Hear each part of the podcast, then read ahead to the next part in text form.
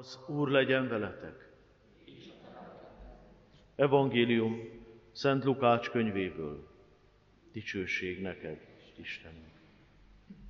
Jézus a hegyi beszédben így szólt tanítványaihoz. Nektek, akik hallgattok engem, ezt mondom. Szeressétek ellenségeiteket, tegyetek jót azokkal, akik gyűlölnek titeket. Azokra, akik átkoznak titeket, mondjatok áldást, imádkozzatok rágalmazóitokért. Ha arcul üt valaki, tartsd oda a másik arcodat is. Annak, aki elveszi köntösödet, add oda a ruhádat is. Mindenkinek, aki kér tőled, adj, és aki elviszi, ami a tiéd, attól ne kérd vissza.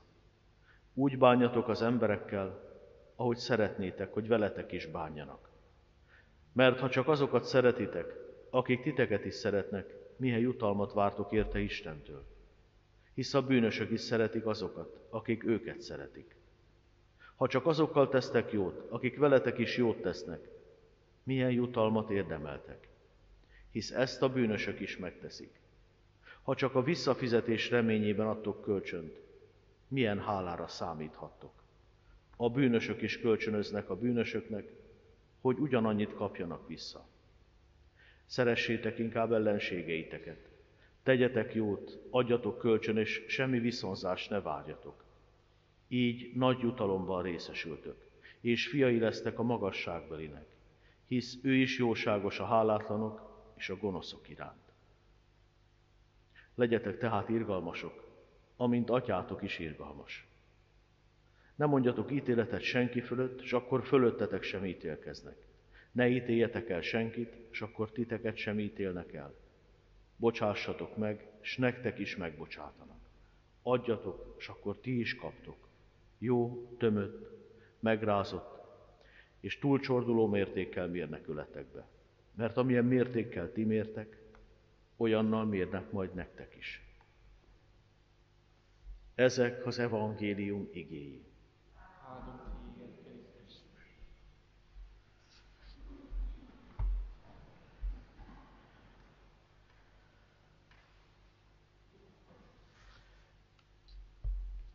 Kedves testvérek, nem véletlenül van ez az evangéliumi szakasz Árpádházi Szent Erzsébetnek az ünnepén, hiszen ő föltetően ismerte, olyannyira ismerte, hogy életével meg is valósította a szeretetnek ezt a parancsát. Elfogadta azt, hogy férje halála után őt elűzik a Warburg várából, Marburgba kerül, majd egészen szegényen él, egyesek szerint egy ólban, de mindenképpen közel lesz a ferencesekhez, és egy Konrád nevű ferences atya segíti őt arra, hogy ferences világirendben fogadalmat tegyen. huszonnégy éves, amikor ezerkétszázharmincegyben meghal. Három gyermekét elveszik tőle, megfosztják, ha azt lehet mondani, a rangjától, de ezek csak külső dolgok, hiszen belül őrizte az igazi rangját, a Krisztushoz való tartozását. Belül őrizte az Isten gyermekségnek a rangját. Nem véletlen, hogy ilyen fiatalon meghalva mégis sokan követték őt, és ferences világi rendnek ő a, ő a, világ, ő a védőszentje.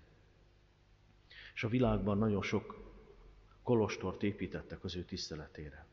Pontosan amiatt, mert azt a szegénységet, a szeretetnek ezt a hősies fokát, ahogyan ő gyakorolta a szeretetet, ez példakép sokak számára. Olvasva az életét, hogy már kicsi gyermekként is mennyi megpróbáltatás ér, és ahova elkerült, nem, nem fogadják őt szeretettel. Eszembe jutott, hogy hány, hány, ember, hány és hány ember takarózik azzal, hogy milyen hányatott gyermekkora volt. És ha végigolvassuk Szent Erzsébet életét, Fiatalon hal meg, és rengeteg dolog belekerül az életébe, sok nehézség, és a gyermekkora is. Lehet, hogy egy várban él, egy kastélyban él. De, de nagyon hányattatott ennek ellenére az élete. Igazából, akivel nagyon szép és emberi kapcsolata van, az a férje Lajos. Aki tulajdonképpen nem is őt szánták az ő férjéül, hanem az ő bátyját, Hermant, aki meghalt. Fiatalon és, és utána lett Lajosnak a, a felesége, Árpádházi Szent Erzsébet. És a férje nagyon korán meghal. És ekkor indul el az ő húsz évesen, három, három gyermekes édesanyjaként az ő, az ő hányattatott sorsa. Folytatódik, vagy más pályára kerül. Minden esetre úgy látszik, hogy az élet viharai, azok nem biztos, hogy el tudják torzítani az embernek az életét. Szentté is faraghatják. Életrajzírói leírják, hogy amikor mindentől megfosztották, és nyomorúságos életkörülmények közé került, akkor a Tedeumot énekelte. Vajon eszünkbe jut el nekünk is sokszor az életünk megpróbáltatásai és nehézségei között, hogy, hogy a Tedeumot elmondjam, hogy megköszönjem mindazt a próbatételt, mindazt a nehézséget, ami, ami utolért az életben. Kérjük a mai napon az ő közbenjárását is, hogy a szeretetnek a példáját, amit ő az életével előnk, elénk élt, amivel az evangéliumnak a szavait hallhatunk és találkozhatunk.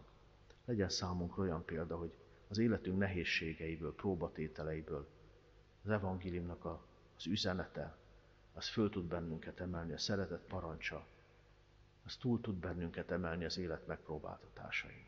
Amen.